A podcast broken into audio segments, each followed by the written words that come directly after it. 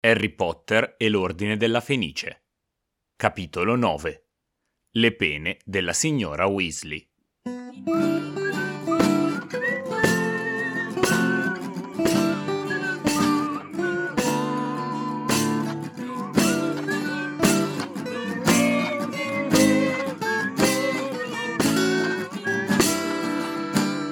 Bentornate e bentornati a questo nuovo episodio del Ghirigoro. Harry ce l'ha fatta, è stato assolto, siamo tutti felici per lui, ma è anche palese che lui non ha ben capito cosa sia successo.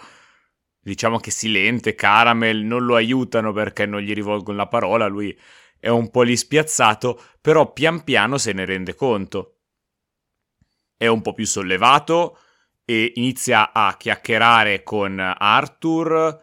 Prima comunque Arthur provava a far conversazione, provava a distrarlo, ma Harry ovviamente era abbastanza teso.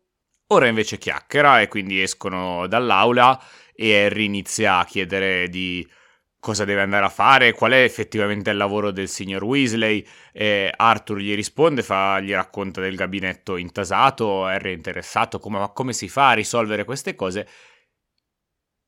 Arthur parte con un discorso su, sì, ma il problema non è il bagno, è il sistema, diciamo così, è una scuola di pensiero per il fatto che i babbani possono essere presi in giro, tanto poi le cose noi le risolviamo.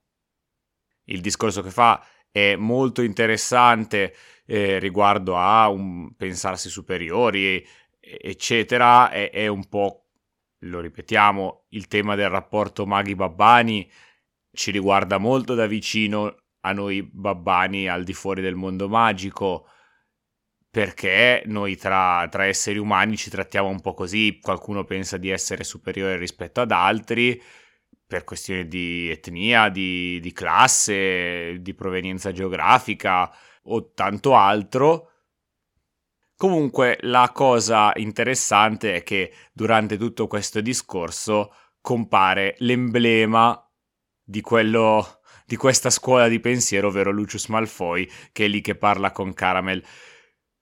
Questa è una delle volte in cui il cattivo, in questo caso Lucius, non ci sta del tutto antipatico, perché esordisce facendo una battuta e prendendo in giro Harry, che si presta sempre all'essere preso in giro, è il classico personaggio buono che il cattivo ha agio a trovare spunti per prenderlo in giro. Qui parte con Patronus Potter, che è una battuta sciocca che però ce lo fa rendere un po' più simpatico.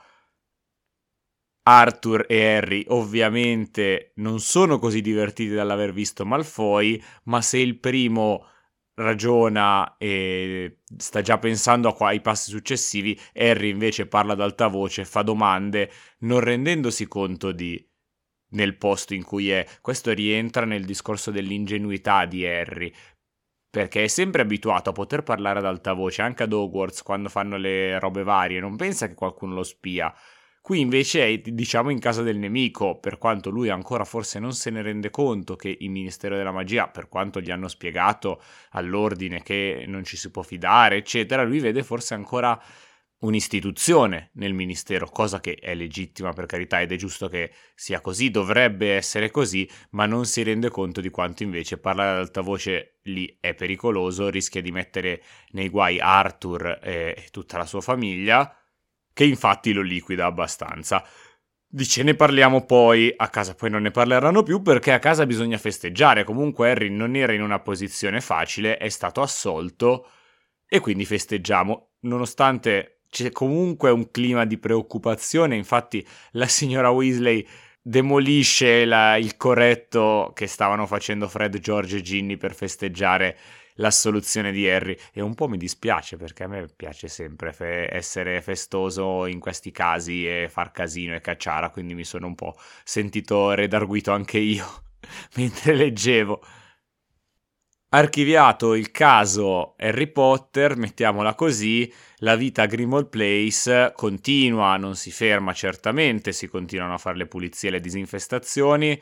Sirius, man mano che ci si avvicina alla data della partenza, è sempre più immosonito, ma la data della partenza effettivamente si avvicina e ci compare il giorno prima la lettera, mannaggia quanto siamo in ritardo, ma con la lettera dei libri ci compare anche la notizia in attesa che sono state fatte le assegnazioni per i prefetti, si fanno al quinto anno e vengono scelti Ron ed Ermione.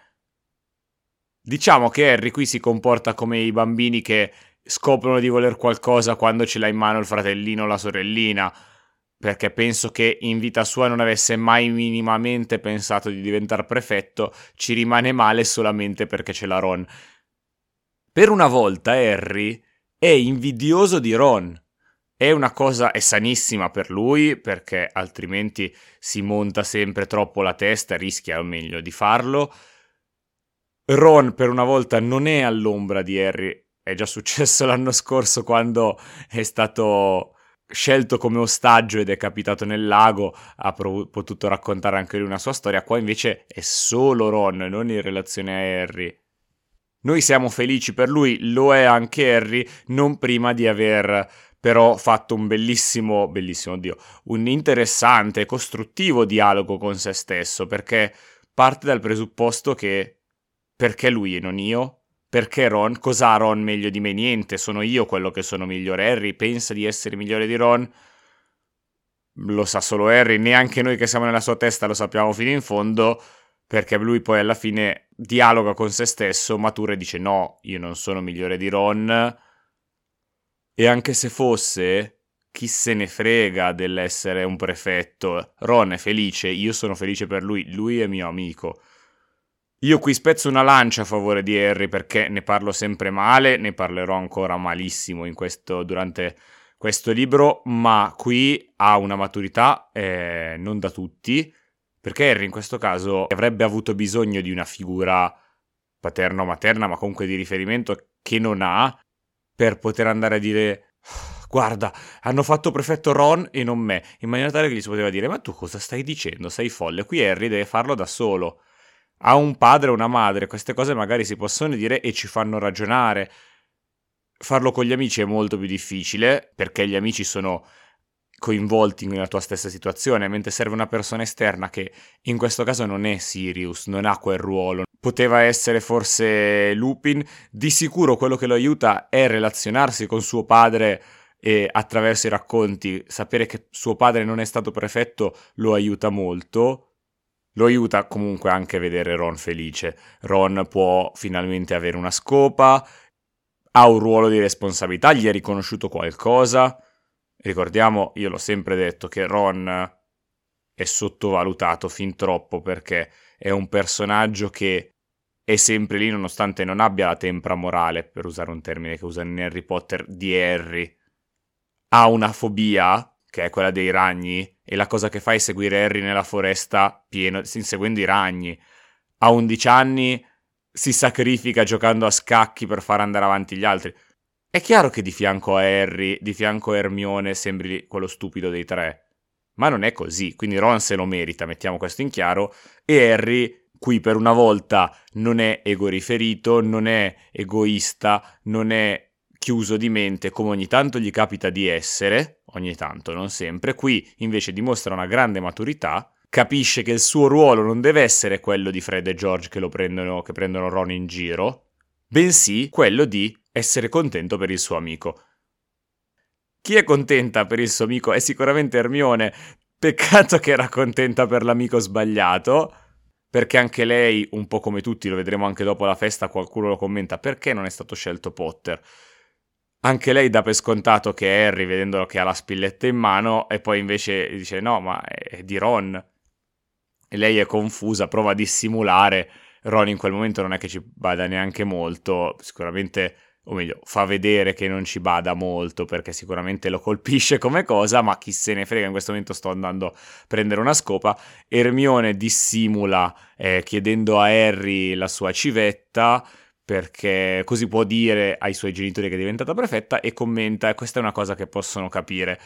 Perché possono capire questo a differenza del resto? Perché, come abbiamo già detto, la vita a Hogwarts è modellata sulla base di quelle che sono le scuole britanniche, e in queste scuole ci sono i prefetti, ci sono i caposcuola, eccetera, come più o meno come Hogwarts. Quindi a noi Hogwarts suona tanto strano, i prefetti è una roba nuova, per gli inglesi in realtà è tutto molto più familiare. Ma bando alle figure di palta che fa Ermione, perché c'è da festeggiare, bisogna tutti andare alla fiesta. Fiesta, che fantastica, fantastica sta fiesta, che fantastica, fantastica sta fiesta è la che descubri suo amor. Festeggiamo Ron e Ermione, è un po' anche una festa di saluto visto che il giorno dopo si parte. Diciamo che l'umore di Harry viene messo a dura prova, anche i nervi di Ron forse all'inizio, perché Malocchio, quando scopre che Ron è stato fatto prefetto, gli fa vedere un lato della questione che Ron sicuramente non aveva preso in considerazione, ovvero gli incantesimi che gli possono essere fatti, e Malocchio, abbiamo già detto, vive con più paranoia probabilmente del suo alter ego Mangiamorte la sua vita, forse anche per causa del suo alter ego Mangiamorte, che alter ego è un termine totalmente sbagliato, ma ci siamo capiti. Rona finalmente diceva una nuova scopa e ammorba tutti con la nuova scopa. Malocchio invece, dopo aver provato a distruggere l'umore di Ron, prova a distruggere, o meglio riesce a distruggere quello di Harry, facendogli vedere la foto dell'ordine della Fenice originario. Quindi questo è morto, questo è pazzo, i tuoi genitori morti, eccetera, eccetera, eccetera. Harry prova a sgattaiolare via e si trova in una situazione ancora peggiore in realtà, perché Molly aveva chiesto a Malocchio se effettivamente quello nello scrittoio in salotto fosse un molliccio.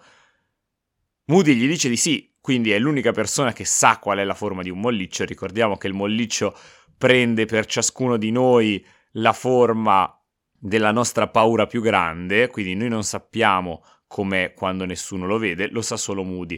Per approfondire il tema del molliccio c'è un capitolo nella terza stagione che si chiama proprio Il molliccio nell'armadio, quindi potete andarlo a recuperare da approfondire. In ogni caso, dicevamo, Harry, cioè in realtà prima di capire cosa sta succedendo, sale le scale e vede Ron morto, decapitato, pieno di sangue. Capisce che è la paura più grande della signora Weasley, perché vede Arthur, vede Ginny, vede se stesso morto. È un po' nel panico anche lui, di solito lui riesce a reagire molto velocemente, qui invece sta un po' inebetito finché non arriva Lupin e risolve un po' la situazione. Diciamo che questa scena ci dà due spunti di riflessione. Il primo è ragionare su cosa vuol dire combattere Voldemort, perché Harry non ha praticamente nulla da perdere se non se stesso, quindi un po' per propensione, un po' per facilità di sapere che ok, non metto in crisi altri se io vado a fare queste cose qua. So che sto banalizzando, ma la differenza è che invece Molly ha paura per tutta la sua famiglia, che è la cosa probabilmente più importante per lei. Sappiamo che i Weasley sono molto legati, abbiamo visto la reazione di Arthur e Molly all'allontanamento volontario da parte di Percy. Quindi lei è lì in prima linea, Arthur e Bill sono in prima linea, gli altri figli comunque hanno già corso rischi e correranno altri rischi, e lei questa cosa non la vive bene, la vediamo qui molto debole, molto umana.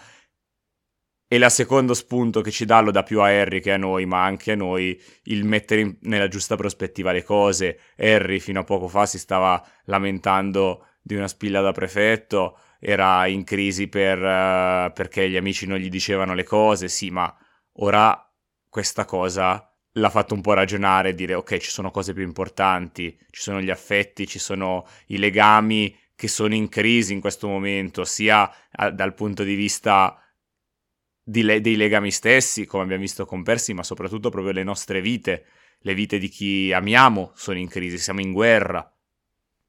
Diciamo che è una fine un po' amara per un capitolo che era partito con quella gioia di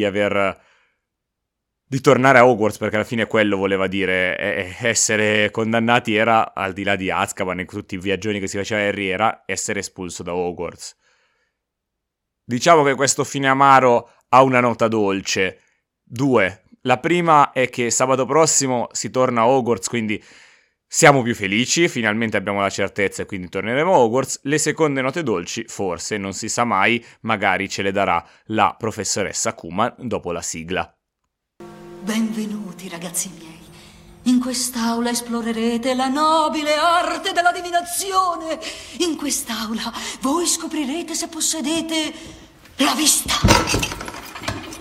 Buongiorno. Salve, sono la professoressa Kuman. Insieme ci proietteremo tutti quanti nel futuro. Scherzone, nessuna nota dolce. Ci avete creduto? Come fa la Kuman, che già è tragica normalmente, qui a veicolare messaggi felici quando siamo in un momento critico? La prima cosa che ci fa notare la professoressa nella sua lezione è che Harry ha male alla cicatrice nel momento in cui sta pensando intensamente male di Silente. Non è un caso, e non so a che livello di consapevolezza sia Voldemort che Harry stesse pensando a Silente. Secondo me nessuna. Harry stava pensando a Silente, la parte di Voldemort in Harry si è attivata, diciamo così. Succederà sempre più spesso, vedremo una volta, proverà uno stimolo di azzannarlo. In ogni caso questo è sintomo del legame tra Voldemort e Harry. Altra notizia non bella, Moody si lamentava che Sturgis Podmore non gli aveva restituito il suo mantello dell'invisibilità, quindi ha dovuto cercarne uno nuovo e ha trovato quindi la foto dell'Ordine della Fenice. Sturgis non può restituirgli il suo mantello perché è vittima della maledizione Imperius, gliel'ha scagliata a Malfoy proprio a inizio capitolo quando era al ministero. Sturgis probabilmente era lì a far la guardia sotto il mantello, Malfoy l'ha visto, ha scagliato la maledizione Imperius, l'ha beccato e quindi gli ha detto: la prossima volta che sei lì di guardia prova a entrare tu. E questa cosa succede esattamente il 31 agosto sera, ovvero durante la festa, mentre Malocchio si lamenta che non ha più il mantello, probabilmente in quel momento stanno arrestando Sturgis. Infatti nel prossimo capitolo ci darà buca ancora, lo sapremo molto più avanti di questa cosa qui. Segno che il ministero non è un posto amico, perché per carità quelli che hanno arrestato Sturgis facevano il loro lavoro, ma non lo trattano sicuramente bene, e ancor meno essere lì solo presenti gli ha fatto causare una maledizione Imperius fatta da Malfoy. Quindi sono in prima linea, anche se magari in questo momento ci sembra che non facendo guerre a suon di bacchetta non stia succedendo niente, ma loro rischiano comunque la vita ogni giorno. Tra i vari nomi che ci nomina, diciamo quello degno di nota, di commento, è il fratello di Silente, Aberforth, che è la seconda volta che ci viene nominato. La prima era nella Calice di Fuoco, nel momento in cui Hagrid è chiuso in casa perché la Skeeter ha fatto uscire un articolo su di lui parlando che del fatto che è mezzo gigante, mettendo in dubbio che sia pericoloso per gli altri, eccetera, eccetera, eccetera. In quel caso Harry, Ron e Ermione provano a battere la porta della capanna di Hagrid, dentro c'è già Silente che prova a consolarlo, e in quel momento nomina suo fratello Aberforth, che ha rapporti strani con le capre, dice non se l'è mai presa, però penso che magari non sa neanche leggere. Questa è la prima cosa. La seconda volta che ci viene nominato è qui, che dice è un tipo strano. Sì, sarà un tipo strano effettivamente, ma lo incontreremo nel settimo, non sarà così strano. Ecco, diciamo che ci fanno un po' di hype per nulla. Chiudiamo questo capitolo con un altro breve altra riflessione sulla signora Weasley, oltre a quello che abbiamo già detto. La potevo chiudere solo qua perché questo qua è forse il momento in cui vediamo Molly più fragile, è un momento intimo, ci sono davanti i suoi figli, suo marito morti, e anche Harry è colpito ancora una volta da questa cosa, l'aveva nominato come se fosse suo figlio e ora si vede tra i cari di Molly morti, che non so se è una bella sensazione sicuramente essere amati così tanto, ma vedersi morto non troppo. Ma in ogni caso, da questo momento qua, Molly combatterà sempre, non mollerà mai e arriverà fino a quello che sicuramente è il suo momento di riscatto più alto, dove si vede la sua forza, la sua tenacia, ovvero lo scontro contro Bellatrix Lestrange, che verrà vinto da Molly. Bellatrix morirà per mano di Molly nello scontro finale nella battaglia di Hogwarts. Quindi mi piaceva ricordare che non è una casalinga piagnona, ma è una strega super carica che rischia la vita anche lei. Non so di preciso quale sia il suo ruolo all'interno dell'Ordine della Fenice, ma che avrà sicuramente almeno una vittoria di forza, che per quanto non esiste solo la vittoria con la forza, ma lì sarà una super molly che distrugge una maga potentissima, tra l'altro. Ecco, forse questa è la nota felice che cercavamo dalla Kuman, e su questa nota felice direi che non è necessario aggiungere oltre, perché rischieremmo di rovinare questa bella atmosfera, quindi vi do appuntamento sempre qui al Ghirigoro.